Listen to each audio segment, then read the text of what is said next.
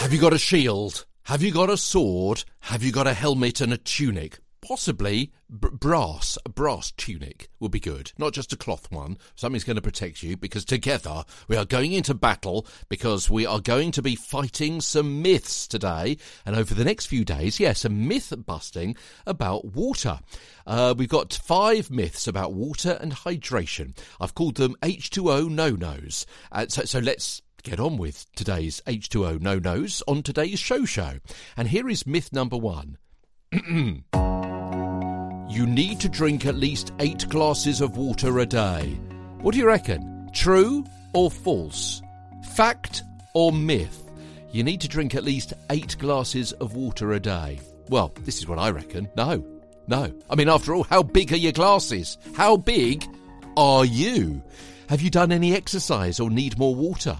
Or eaten a ton of watermelon and, and, and need less water? How hot are you?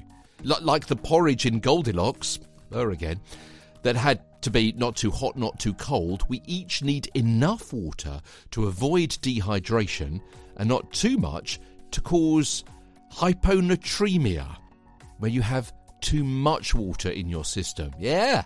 Yeah. How many other voiceover people and experts are talking about hyponatremia? Yeah? How many voice coaches have you heard use that word?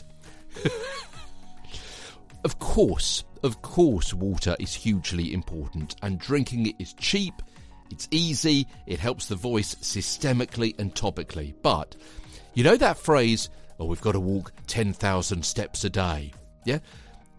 You know, you know where that came from? It was a marketing phrase. You've got to walk 10,000 steps a day. No, it, it, it's not actually based on health. It's not actually based on science. It's not a fact. You're not going to be arrested if you don't do it. Yeah, it's a good guide. That's what it is.